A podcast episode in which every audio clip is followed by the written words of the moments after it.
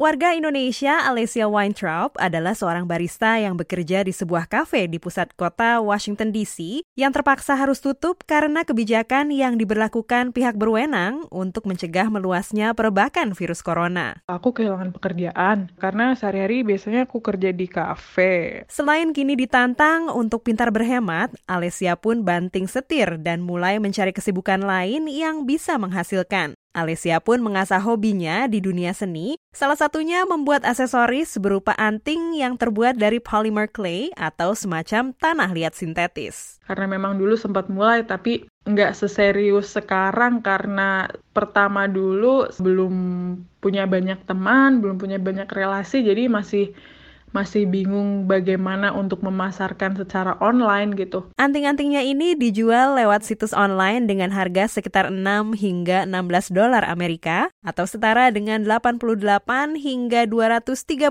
ribu rupiah tergantung tingkat kesulitan pembuatannya. Siapa yang menyangka jika anting-anting buatan tangan ini berhasil menarik perhatian pembeli karena keunikan bentuknya? Salah satunya anting berbentuk tisu toilet.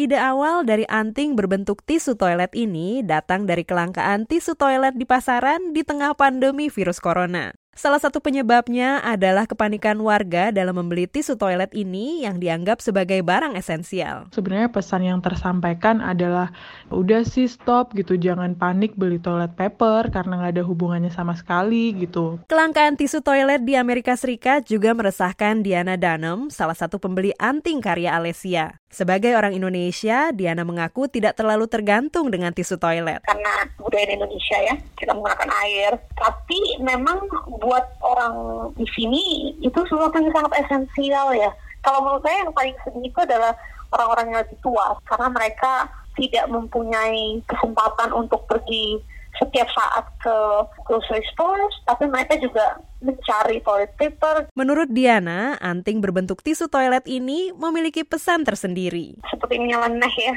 seperti sarkastik. Oh ini loh, saking langkanya aku bisa buat karya ini sebagai aksesoris. Setelah banyak mendapat respon positif, baik dari warga Indonesia maupun warga lokal Amerika Serikat, rencananya Alessia akan membuat anting-anting unik lainnya yang masih mengambil tema pandemi virus corona. Kepengen bikin anting-anting bentuk tangan gitu. Nah, pesan yang ingin aku sampaikan kepada pembeli sama orang yang lihat gitu adalah jangan lupa cuci tangan yang sering gitu. Karena kan cuci tangan itu sendiri membantu mencegah penyebaran COVID-19 juga bagus untuk kebersihan diri sendiri juga begitu. Dari Washington DC, Dania Iman, VOA.